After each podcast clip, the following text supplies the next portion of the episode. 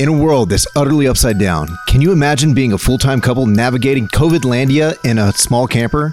Mandy Lee and Kendrick Calloway have been doing just that. They're a dynamic duo who specialize in photography, adventure running, and climbing, and they live life free as birds. But no way of life has been untouched by COVID times. So we'll get the scoop on full time trailer life in pandemic turmoil.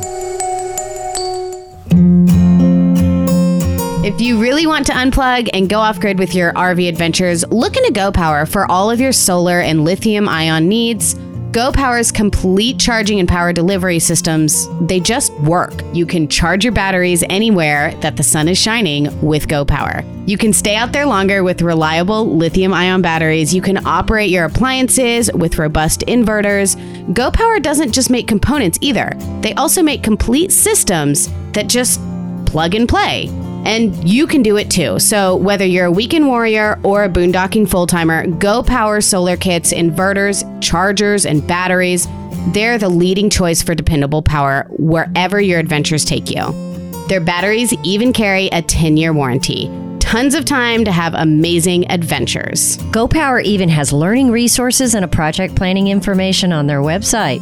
Check out GoPower at gpelectric.com. That's gpelectric.com for any part of your off grid electrical needs.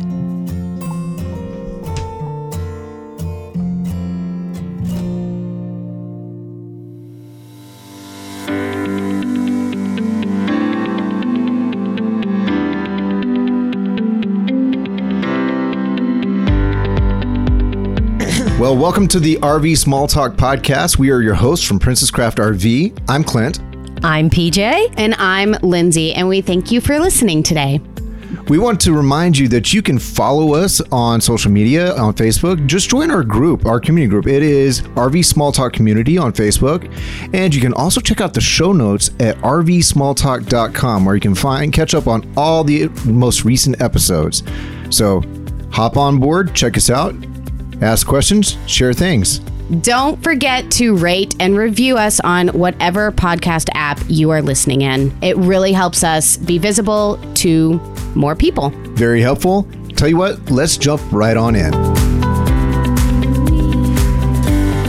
Starting out with introductions, we have Mandy Lee and Kendrick Calloway with us today. Let's get to the who's who and the you know the who, who's what doing who what what. Yeah, which one's Mandy and which one's Kendrick? What? I don't know. I'm so confused. it's the one with the long hair. Oh no! so confusing, Mandy. Mandy's the one with the pretty hair. And Ah. I'm also the one with the pretty hair. Ah, Oh, So- so- I said also. He did say also. flowing in the breeze. Okay, so Mandy, who are you and what do you do? Uh, I mean, really, I'm just a girl, I suppose. Y'all All right. have I've talked Cool. to you guys a lot before. um, most of you probably have heard something about me. I, you know, was just a person working a regular nine to five. Uh, about five years ago, came to Princess Craft and saw the most adorable little tag sitting on the dealer on the on the showroom floor. Mhm. Decided, oh my gosh, I have to have this. Um, basically, decided to move into it, live on the road. I, um, I, I originally thought, you know, I'm going to make this living as a photographer, and I do. Like, definitely, photography is is the the main jam. But what I didn't realize when I went full time was that the RV world was going to be so big in my life. I didn't realize RV shows and and the RV community and uh, working with manufacturers and trailers. Like, I didn't realize that was going to be so big. And so, so now we have this great life of photography and RVing and camping and the world in which that meshes, which is just really cool. Cool, awesome, awesome. We're gonna dig deeper into that. You know, Yeah, for cool. Kendrick, tell us about who you is. What is you do? Who is you? Yeah. Oh dear. Um guess I'm long story short, just somebody who enjoys being in, playing in, photographing, uh, being active in the mountains, the desert. Um and uh I mean that's basically just like the core You're an of me. adventurer. and just kind of got wrapped into I don't know the RV aspect of things, uh, the photography aspect. Uh, whenever I met Mandy, so uh, just kind of merged both worlds together. When someone runs across a Kendrick out in the wild, What are they? What activity is Kendrick doing? Uh, most likely running. Yeah, I think you're being just a little bit low key here, Kendrick. I just You are a super runner, climber, adventurer. trying, Fire maker. trying Yes. to condense it down to just the essential of it. I mean, I just enjoy being active outdoors, and uh, then I enjoy capturing photographs of that as well, and uh, just kind of living outdoors and. Uh, I don't know. Uh, the photography aspect definitely came from Mandy. Um, I never used a real camera prior to meeting her. Um, I lived outdoors before meeting her, but yeah, the photography thing is 100% from her. Well, I will tell you just I'm going to jump in and say Kendrick is an just an outdoors guy start to finish. I mean, we call him Kendrick, but his name is Mowgli. Uh, that's why I cut off a lot of my hair recently. So I got I kept getting confused for uh, Bigfoot sightings. So Well, it is still a heck of a lot longer than mine, That's okay? hilarious. a heck of a lot longer than mine. So, in normal times, you know, you guys live full time on the road. Uh, you do some pretty awesome things. So, tell us about work because everybody would love to live on the road who thinks RVing is cool, right? Absolutely, absolutely. But what I dream up in my mind is what I see in the photos or on the YouTube channels, and it it looks more leisurely or relaxing. It is it's very curated. Yeah. So what do you two do? So I would say, and I think we might get into this more later, but um, making a living on the road is is probably a lot more work than most people anticipate because part of what we do living on the road is showcasing a glamorous life, a glamorous, relaxing, you know, carefree life. And that's like our job is to showcase that sort of life. That doesn't necessarily mean we're totally living a glamorous, sh- carefree life. Um, so it's really a lot of work, and there's a lot of different avenues. You know, there's a lot of people these days, especially with um, remote jobs that, and it could have nothing to do with living on the road. It could just be a job you can do remote that you can do f- anywhere you have service, and that's you know one way of handling it. An engineer, a website developer, uh, whatever that you can do from the road. Uh, that's not necessarily us. We we definitely make our money and we have our eggs in a lot of baskets, which I think is kind of a benefit. We um, initially set out to do photography workshops, landscape photography workshops, where, you know, we know an area very well. We know cameras very well. We take people out on tours. We teach them how to use their cameras and, you know, um, and that was initially my thought of like, this is how I'm going to make my living.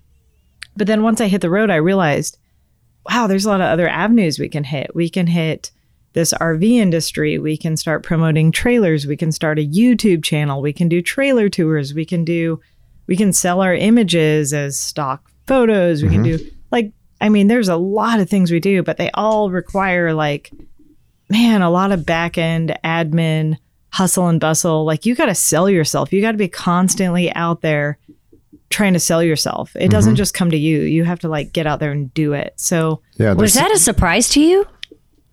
Not really. I actually feel like I went into it expecting it. However, I think a lot of people go into it not expecting it.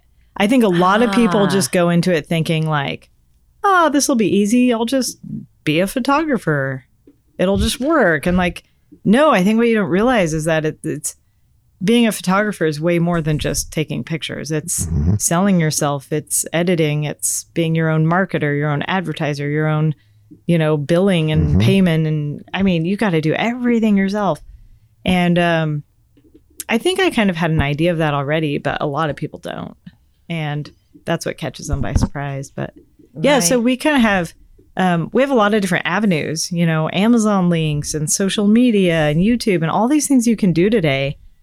Um, but that's the route we, we took, and it's it's a lot more work, I think, than people expect. But then there is another avenue of there's a ton of businesses that just say, "Oh, here's your job, and you can work remote," and they just have whatever job it is that they just do remote, and that's right. very awesome too, and getting more and more possible these days. Right. Yeah, a lot of jobs are going mobile. In fact, we've had a lot of people here that just walk onto the lot and say, "Oh, I'm looking for a trailer because now I can work from anywhere." Um, so speaking of that, you know, the the COVID thing, like the COVID thing. The COVID thing. You know, that thing. That thing. so Kendrick, how has COVID like changed the way you guys make money or in general just like live on the road? I it's kind of forced us to be a little bit I don't know to where we're thinking outside the box a little bit more. Yeah. Um, focusing more on things like Mandy said, YouTube and Amazon affiliate links and working with companies and uh, having discount codes that we can hand out to people and we get a kickback from everything that's purchased. Mm-hmm. Because I think I sit down and I, I listed them all out uh, about a month or so ago. We had to cancel near 15 events this year. Yeah. And that's, Wow. uh, and that's the bulk of what you guys do with your time and how you make your money and Yeah, and we had to cancel them across the board. We had photography workshops, we had uh, backpacking trips, we had a lot of events that we do for nuCamp RV where we fly out to an RV show or Mhm. Overland Expo and we represent them at the show and just kind of share our experience living in their products and using their products. And none of that happened this year. We have not done a single event for nuCamp this year.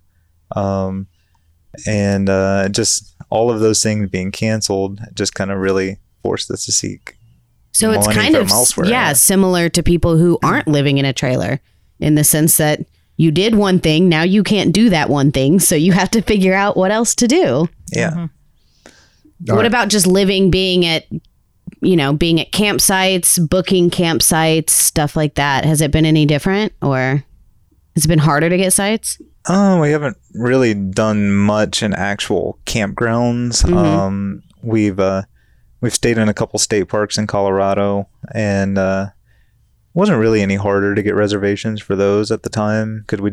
You can make reservations six months ahead of time, and we Okay. made the reservations back in January Oh. before COVID was Yeah. really a big thing. Right, right. Um, but uh, yeah, I think national parks are not national parks, but national forest and BLM lands definitely a lot more crowded. Yeah, I forget we don't have that here in Texas. No. I never think about that. Oh yeah, that's a thing. So, Mandy, were you worried? Did you worry a lot about what it was going to look like going forward? Yeah. I mean, I think everybody got caught in this thing back in like February, March when COVID became like actually a serious thing.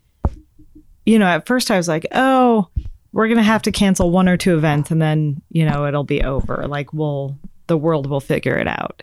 I, like many other people, didn't think it would last this long. And now, of course, I'm like, well, who knows how long it'll last. But Right. um, but right at the beginning, I just thought, oh, we'll just cancel a couple things and then we'll be fine. And then after it kept going and it kept going and it kept going, I was like, okay, wait, our whole year is shot and maybe even next year. So we definitely started to have to plan towards how can we make an income not with these events that are having to be canceled? How can we, you know, rely more on YouTube and Amazon and online things and uh, Patreon and uh, just other sponsored things. And we really had to focus heavy on that.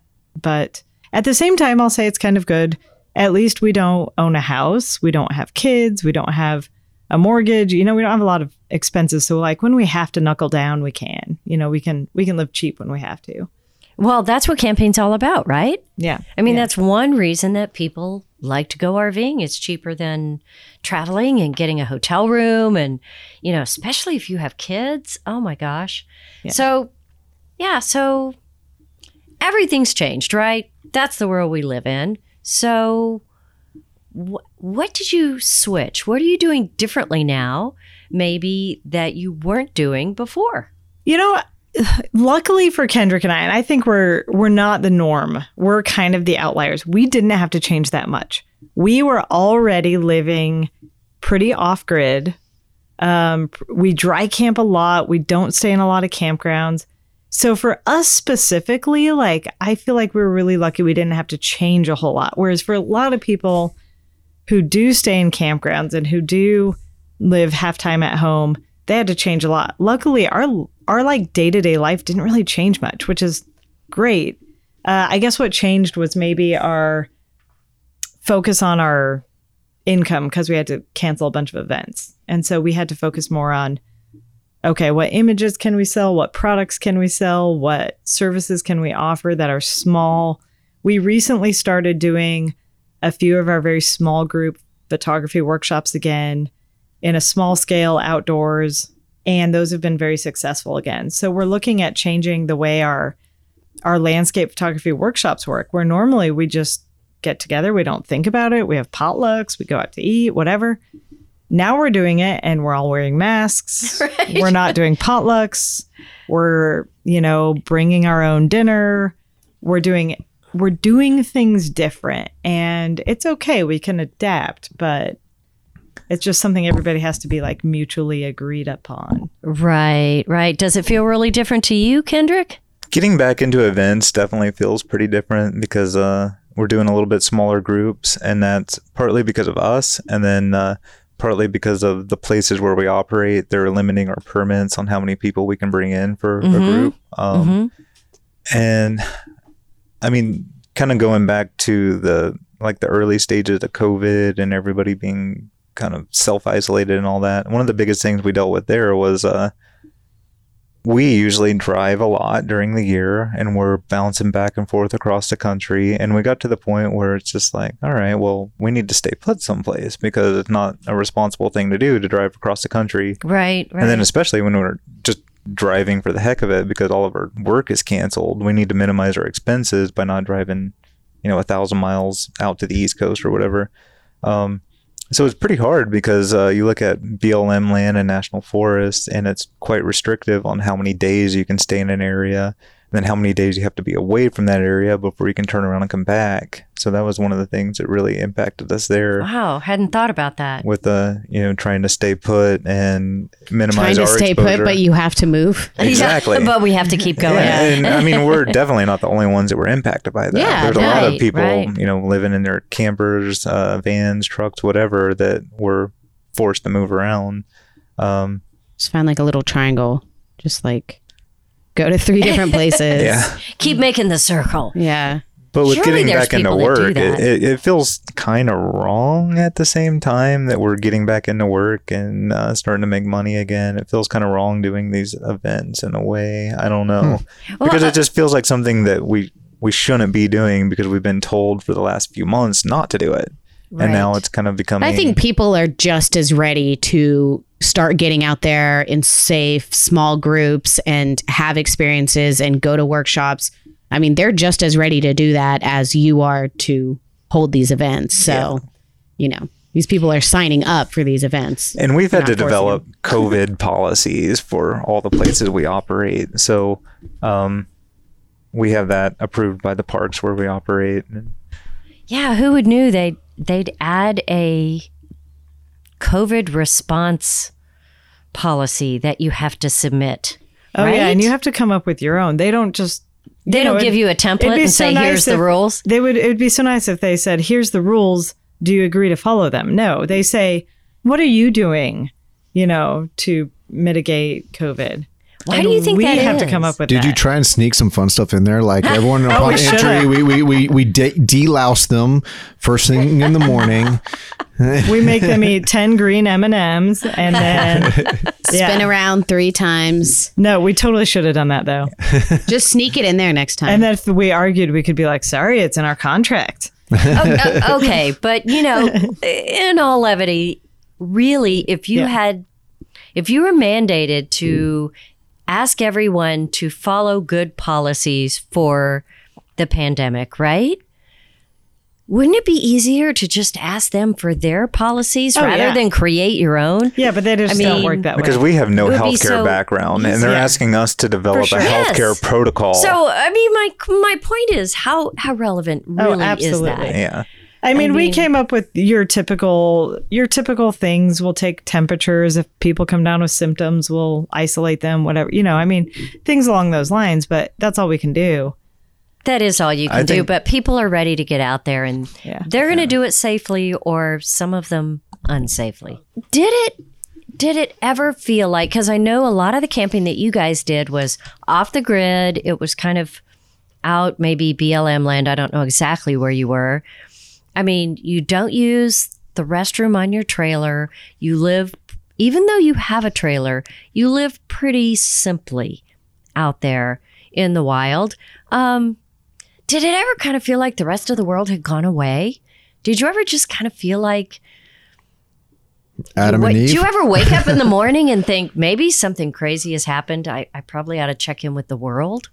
There were there have been days like that for sure. Um, I think right when COVID hit, we were actually on our way from Colorado down to Texas to do our Big Bend workshop. And when COVID really became like super serious, kind of beginning of March, end of February, we were on our way down there and we were stopped overnight and we were like, wait, maybe we should watch the news. And like, we realized we were going to have to cancel our Big Bend workshop. So we're like, well, it's not worth driving down to Texas. So we ended up just, we stopped where we were in southern Arizona, like a mile from the Mexico border. And we found some BLM land down there. It was on a Forest Service road. And there was nobody else around. And the Border Patrol would drive by like once or twice a day. And they kind of knew we were there. And it was kind of weird because we would go about, I mean, we could go a week without really seeing anyone except for Border Patrol. So once a week, we'd go into town and get groceries or, you know, take a shower or whatever we had to do once a week. But during that time in between that trip into town, we pretty much were secluded. We just like ran around. We are completely alone. I feel like we were totally doing our part to, uh, what is it, isolate or Right, quarantine? right. Self isolate, Quarantine. self self quarantine. self isolation. Right, Yeah. I mean, we were the epitome. You could look up self isolation in the dictionary, and that would be us sitting in Arizona, uh, pretty much. So- yeah, basically on that um like everything she said is like pretty much just spot on except for we were heading from Grand Canyon down to Arizona or down through southern Arizona to Big Bend mm-hmm. and we had spent two back-to-back trips down in the canyon without any cell service at all and that's when it seemed like things really started to blow up Oh, And we so came you were out of the blinded canyon. coming out. That's- yeah, Yeah. we came out of the canyon on our second trip, and we didn't really know what was going on. And I, uh, we had a few notification emails about things from national parks, and that's when we started to realize that maybe Big Bend's not going to happen. But we yeah, were just 'cause completely y'all were down at the Grand everything. Canyon the exact same time that my friend Carrie was. And she Oh, went on a rafting trip at the Grand Canyon and she literally made a video of her coming back home and being like, Well, I went rafting and then I came back and there's a global pandemic. What did you guys do? what happened while we were Yeah.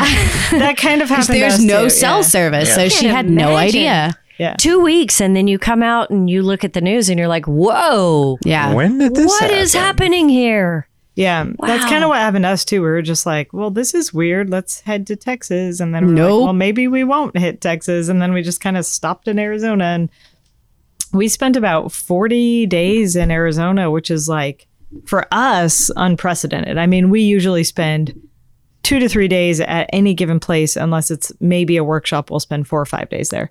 But we move constantly. So we ended up sitting there for 40 days just trying to figure hmm. out what the heck was going on in the world. And, and we we're were like, really oh, worried about crossing down into Texas and then having everything blow up even more and then potentially having state borders closed to where we couldn't travel between states. And we didn't want to be stuck in West Texas because there's no health care down there. Um, so we decided to stay in uh, the southern Arizona area where at least, you know, if we were to come down with COVID or something, we can get into a hospital. Mm-hmm. Um, yeah, but y'all are so secluded. How are you going to get How, COVID? how are you going to get it, right? I From mean, the grocery went- store clerk? Seriously, Once a week? We went to the grocery store once a week, and at that time in Arizona, not one single person was wearing a mask, mm-hmm. except for us. And then people were giving us dirty looks because we were wearing masks, and it was like we felt like the outliers. Mm. It was Well, it was you a weird time, and probably things have were gone up in and down. Arizona. At that that was at, at the beginning, and things have gone up and down and changed. But um, yeah, like we were so careful. I mean, we took the sanitizer into the store with us and like was used it after every always in my thing pocket, and. Mandy would be reaching over in my short pocket to get- get a little squirt of hand sanitizer. And there's got to be things that were aha moments during this whole thing. There's got to be things where you just woke up one day and said, you know what? We've been here for two weeks now I see something differently. Did that happen? So when we were staying in southern Arizona, we were we have friends that live in the nearby town uh, next to the national forest we were staying in, and uh, we were going to their house for a barbecue uh, one day. And this was after we'd been staying in the national forest a little bit beyond the uh, the limit that they allow. Which is what, three weeks? Two. Um, Two Yeah, two weeks. So you'd probably been there four or five weeks. We'd been there a while, but we were pretty much, I mean, not pretty much, we were the only ones in that area, and we were just doing it because it was the only place we knew to isolate ourselves and just not move. right. Um, so as I'm, I decided I was going to run up and over the mountains and drop down onto the other side next to town, and Mandy was going to drive around and pick me up, and then we'd go to our friend's house for a barbecue. And on the way, I ran into some Forest Service workers and got to talking to them. And one of them put two and two together and looked, and he's like, "You guys are in that that white teardrop camper with the the mountain silhouettes on it, right? You had to been here a while." Well, I'm back on duty in about four days, and if you guys are still there, I'm gonna give you a ticket. Oh, So, uh, really? And I tried to explain the situation to him, and he just wasn't. he wasn't having it. He wasn't having it at all. He's like, "Yeah, you know, I've heard that from dirty hippies just trying to live off the land before, so you're not gonna not gonna fool me." Um, Oh, and wow. and that was when we decided to move on. Luckily, it was starting to get to where it was like 90 degrees in the middle of the day, so we were going to move on anyway. You were ready to head up north. Yeah. So that was one of the like the biggest It was kind of things there. frustrating because truly the reason we had stayed there was because of COVID. There's we would not have sat there that long if it weren't for COVID and if we hadn't canceled all our things and if we had somewhere to go. But we literally had nowhere to go. And we are being so the reason they don't want people to stay That's more what I was going to ask. Why do they care? They don't want people to stay more than two weeks as a general rule, think non COVID times, because you get a lot of basically homeless people You get squatters. like squatting, setting up a oh. They call it it's like a homestead rule. If you stay somewhere too long, you're basically setting up Living a there, homestead yeah. and you're living there and they don't want that. And I get, Right. I totally get that. But that's where they came up with the 2 week policy. Okay. But Kendrick and I were being we were so clean. Like there were other random shacks with like little shanty towns with tents and all this mm-hmm. stuff. We were so clean. We had our little teardrop. We had no trash out. And when we left our spot, because we left it because this guy said he was going to get a ticket, we took our fire ring. We threw all the rocks. We dispersed our fire ring. We dug out where we had burned a little bit of wood. We made sure we had, like, you could not tell anyone had camped there. And and that's what we did because we understand that's the rule and that's the reason for it. But it was Right. kind of frustrating just that like there was no kind of understanding for COVID. Right. But- yeah, well, you know, he was already jaded by Yeah. homesteaders oh yeah. who really sure. were pitching tents trying to live somewhere as long as they could before they had to move on. So he was just jaded and Yeah. ready to put you in that bucket. I get it. And we could have been them, but I mean not in a cute little tab. We're not homesteading. no way in a cute little This is the wrong setup. Where's, where's my shanty? But like Kendrick said, it was starting to get to be in the 90s anyway. So we were already kind of like, maybe we should move north a little bit anyway. Right, right. so we did. I will say one of the best things when we were staying there, um, not the interaction with Forest Service, because we would go and run on the, the dirt roads quite a bit. And anytime a Forest Service truck drove by, they would just dust us out, just driving by really fast. But Border Patrol was really great. Border Patrol would slow down anytime they saw us out on a run on the, a dirt road, ask us if we need food or water, and they Oh, knew exactly how who we were and where we were staying. Wow. And that same run where I ran up and over the mountain and talked to the Forest Service guy, um, we ended up staying at our friend's house and got back to our camper after dark. And there was a border patrol guy parked right next to our camper. And he was just waiting for us to get back. And as soon as we got back, he just waved at us and drove off. He was just looking over our camper. really? They're just looking after you. because we're so close to the border. And he's just, you know, He's just checking on you, yeah, just checking making on sure you're okay. So, uh, yeah, Border Patrol was really great. I know they get a lot of grief for some of the work they do, but um, a lot of those people are just doing jobs like anybody else. Yeah, yeah. You don't just sit in a trailer for 40 days and take pictures of mountains, right? No, No. that's not what y'all do. I wish. Wouldn't that be nice? There's I been sit some on my computer that for at least like 39 of those hours. Ugh. Yeah, like the things that things that happen on the road that you have to deal with that, you know, probably people who don't live this lifestyle don't think about.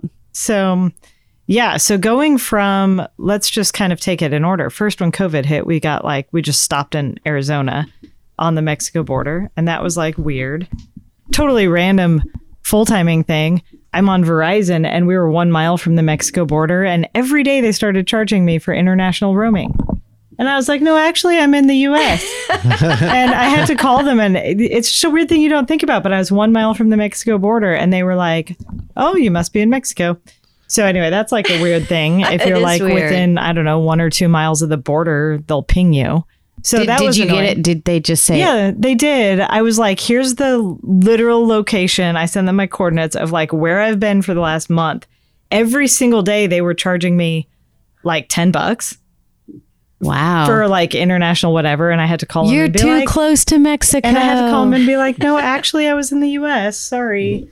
That's so, funny. I mean, they didn't, they didn't fight me over it, but like it's just a weird thing you don't think about having to Yeah. do, you know? right. Um, so anyway, then we left Arizona and we headed up to Colorado uh, because it was cooler, much nicer weather, and we love Colorado.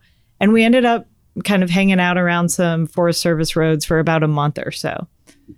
And the first two weeks were totally great. And then I think after about two weeks, I'm laying in bed in the camper in the 400, and I could swear I saw something run from my head to my toes in bed. And I wasn't really sure because I was kind of half asleep. And then I like kind of Was like this a nudged bad dream or not? And I kind of nudged Kendrick. And then not two minutes later, it, it had kind of woken me up. And I woke up and I looked down at my feet and there was a mouse on the bed just sitting there staring at me. And Did it he like, have a message for you? no, he just wanted to stare at me. Give you a speech. Nothing. and it freaked me out and i like woke up kendrick and he just kept running back behind in the very back of the 400 there's like a little vent where the heat comes out and he just ran back in there so we never caught him but it freaked me out and then I can't. i want to say like i don't know the next night it like happened again and then we started seeing multiple mice and then i started hearing them under the bed like in uh-huh. their little claws like scurrying around Oh my gosh. and I was just like, I don't know. I just freaked out. So we decided to, I tried to get her to just go back to bed and ignore it. yeah. But, I mean, that and was how did that we'll work? we'll Kendrick? deal with it in the morning. I see. COVID, rabies. Let's take the rabies. So we decided to go just to the like local hardware store and buy like some mouse traps. And we stuck the mouse traps like under the bed and a couple outside by our tires where we thought they might be coming up like the stabilizers. Mm-hmm. And the first night, we caught like six freaking mice in one night. And I was like, oh my God, I'm, do- I am done with this. After, I think after, actually, we let it go. We let it go for like a week, and I want to say in a week we caught like twenty one freaking mice. Were they? Were I mean, they it like was snap insane. traps? Like you could hear them every time they went off. Uh-huh. Snap, Oh, yeah. snap, snap. Yeah, so we'd hear them. What would happen is like, we'd be laying in bed at night at like horrible. at like I don't know eleven o'clock at night. We're laying in bed, and I heard the traps go off. So I nudge Kendrick, and I'd be like, "Go empty the traps." And And I'd go he'd out empty 'em. in, in my boxers in the middle of the night and I'd just stumble around and find the trap to. And Well, he'd you're in the empty middle of nowhere. so- and then he'd reset them, and not like ten minutes later, we'd hear him go off again, and he'd catch like four more mice. And I mean, there was one night alone, I think we caught like ten mice. Yeah. and and it was i think that next morning where i was like look we have a problem we have a nest mm-hmm. we have we have to fumigate this thing i think i called pj and lindsay and i was like What do you do do? i What need do to I do? fumigate the I was like, trailer I'm flattered you would call me, but like, why I do you did. think I know how to i don't know deal but with i know i called lindsay Coincidentally, I did know how to deal with mice because I've done that in my apartment before. But yeah and i told lindsay we caught like 10 mice and she was like in one night. Yeah in one night and she was like you're gonna have to fumigate that you're, you got something going on. yeah Luckily, we did not have a nest or anything. Yeah. So what we ended up doing was we took it back to my my parents' house a couple hours away where we could like we literally emptied every single possession out of the camper. We got like Disinfectant. disinfectant, we scrubbed every square foot of it, everywhere under everything we could get to. we found all the holes that would open up from the bottom up into the camper. So uh-huh. like anything coming up from the stabilizer or a vent or any crack where a pipe might come out, uh-huh. where a mouse might be able to get in. And we took that little mouse foam spray. We sprayed that around everything on our axles where the like there's those big holes in the axle. We put like gutter guard over those. I mean, we did everything we could do to mouse proof this thing. Um, then we set some traps out for a few nights and got no mice. So we're like, okay, it's clean. Put everything back in. I mean, it was a huge So thing. it was like one mouse got in and they were like, hey guys, come on. here's the hole. I know. Yeah. this is where you go. And so it was just like party in Little Bear every night for the mice. Well, got it taken care of. It, Well, it all sounded horrific to me. Yeah, I didn't mean to spend so much time on the mice thing, but th- we're going in order. We did Arizona, then we did the Colorado with the mice. And then while we were in Colorado, oh my gosh, same spot we were getting the mice. We actually, so we went home, we cleared out the mice. We went back to the same spot where we got the mouse infestation. Why? I don't know. I think it was almost like a let's test it. Really? I think it was, well, one, it's a spot we really love. So we wanted to just go back and be at that spot. But also, it was kind of like, well, this will be like the ultimate test to see if our mouse to see if you actually filled up all the holes 'cause that we- they would come in. We didn't really know. And also, we just love that spot in Colorado. So we went back there. We stayed there for another two weeks, maybe. And good news no more mice. So I kind of feel like we did great. No more mice. but a snake crawled in the door. No. Oh, good. we stayed in the exact same spot. No more mice. So I used to have a good. pet snake too. I would hold it. I Oh, know. I know. I know. But then we were just trying to stay in shape, trying to stay active in COVID. And so there's a lot of great roads and whatnot to run. And Kendrick can run way further than me. So he was going on like a, I think he was going on a 20 mile run that day. And I was like, no, I'm going to do five. I'm going to run on my own. So I decided just to run up this dirt road.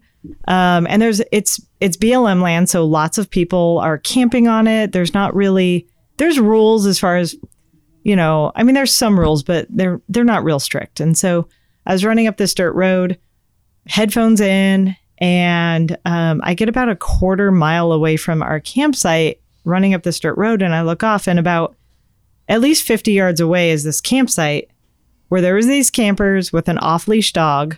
It was a Rhodesian Ridgeback. And I have no idea why. I had headphones in. I'm just running up this dirt road. And as soon as he saw me, he just like had this, he had it out for me. He just beelined it straight towards me, barking really loud, sprinting as fast as he could. And I look over and I see it and I'm like, he's 40, 50 yards away from me. I know he's going to attack me. Well, you And- can't run outrun him. I was so- like, well, I could keep running, but I can't run faster than this dog. So I, I kind of stopped and like braced myself because I knew this dog was going to attack me. And the owner starts like kind of walking after him, going, Oh, Ruby, come back here, Ruby. Like walking after their dog, like not really trying. And I'm like, dude, your effing dog is about to attack me. Oh and sure gosh. enough, when he got up to me, he just took a huge chunk out of my quad. And I don't know. I kind of started bracing. I didn't like hit or attack the dog or anything, but the owner finally hurried it up a little bit and got his dog off me and was like, Are you okay? And I was like, Get your effing dog off me. I was like really cussing up a storm. and I was in shock at that moment. I was just, he was like, oh, I'm sorry, you know, whatever. Are you okay? And I was like, I honestly don't know. I got to go back to camp. I was a quarter mile from camp. I was like, I just need to go back to my camper and and figure this out. And by the time I walked back to camp, took me maybe 10 minutes. Um Uh, my leg had 3 really mm-hmm. really deep puncture wounds in it from the bite and I, I love dogs. I love dogs so much and I really never have a problem when they're off leash on a trail cuz I just love dogs, but now when we encounter dogs on trails off leash, I find myself kind of a little more nervous than I used to be. Even if they look like they're nice dogs, I'm kind of like, I don't know, keep your dog away from me. I mean, and it's sad because I, I do love dogs and it's totally changed the way I encounter somebody on a on a trail with an off leash dog now because it was it, it took a long time and Kendrick and I had to spend two days driving around because of COVID, the public safety office was closed and I couldn't find a place to get a tetanus shot. Um, no doctors would take me in because I wasn't an existing patient. And you've got to get a tetanus shot within like 72 hours. So I finally ended up at a Walmart of all places. Um, and Walmart did it, which was amazing. Huh. Wow. Wow. Yeah. And then it seems like you guys on the way here to to visit us.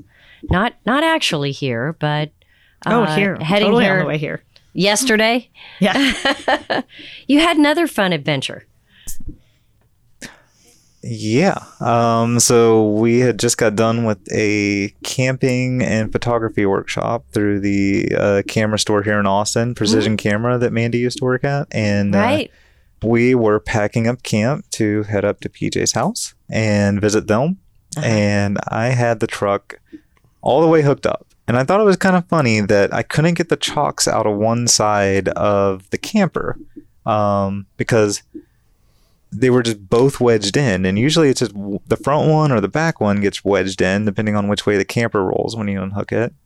So I had Mandy get out to help me, and I kind of backed up on the one. She got one chock out, and then I pulled forward. She got the other one out, and then she just comes up to the truck and looks at me with this look on her face like something's wrong. And as soon as both the chocks were out, the tire just completely deflated. The chocks no. were, hearing, were keeping the air in. I That's think right. so. Yeah. the chock was the plug. Yeah. So then kinda how it went. we uh I mean neither one of us have ever had a flat tire that we fixed on a camper. I mean we've done it in our vehicles, but Five uh, years, no trailer flats. yeah. Wow. So if you it's look pretty impressive. Five years? yeah. Yeah. Um, and if you look at our camper, it is a little bit of a tricky situation with where we have the, the spare tire mounted up on the front and then it's kind of sandwiched in by the bike rack. So we had to get that thing off. And then uh, our jack that we bought a couple years ago for going up to Alaska and down to Mexico was stored all the way in the hardest to reach part of the truck bed. So we had to empty everything out to get that out. And then the jack wasn't tall enough to get the wheel far enough off the Oh, ground no. to get it and off. then and then Then we had to go. And then- Luckily, we have uh, a couple neighbors with uh, trucks full of tools and everything. So we went next door and we borrowed a bottle jack from our neighbors. We jacked it all the way up with our jack because the bottle jack was too tall to fit under it when it wasn't jacked up. then we got it onto the bottle jack and then jacked it up further. And then we were able. Well, actually, our our tire iron for our truck wouldn't fit over the lug nuts on the camper, so we had to borrow a torque wrench from that same guy. Then we are able to get everything off, and uh, and it was just a mess. It took like two two and a half hours to do the whole process. Well, you know, you guys are always so prepared. But if you haven't actually worked with a really small trailer that's really low to the ground and had to change a tire, you just never know what's going to mm-hmm. work. So Well, we had bought the funny thing is we had bought that jack that we were using yesterday. We had bought it like two years ago for our Alaska to Mexico trip in mm-hmm. preparation in case we got a flat in Alaska or Mexico. Never had to use it. So we finally pulled it out for the first time two years later yesterday and realized It wouldn't have worked. it wouldn't have worked. Mm-hmm. yeah. So now we've got on our list, okay, we need a jack that goes both low enough to get under it when you're flat and high enough to get your flat off the ground because we weren't on it either way with either of those jacks. So that's one really important thing. And then the other thing would be like the torque tire iron wrench to get mm-hmm. the to get the wheel off. We didn't have the proper tool either. So now we've got some new tools on our list. And There you looking go. at changing a tire on a 400, you can get it high enough off that you can get pretty much a fully flat tire off um, without going super high off the ground because there's no air in the tire.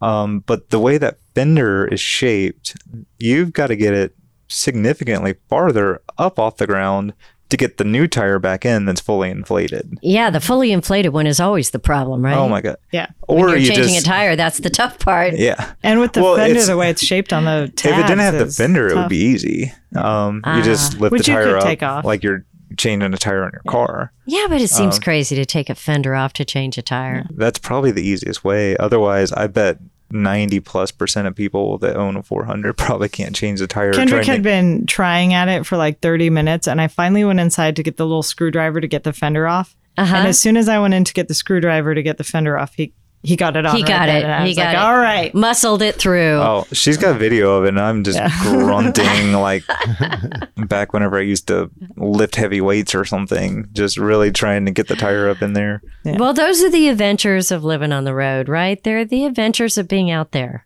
Yeah. full time. You're going to have more adventures than most because you're out there all the time. Luckily, it happened Very where it cool. did. Yeah. Yeah. Because we were not well equipped with the tools we needed. So. Ah, But that's now all we know. Lesson learned.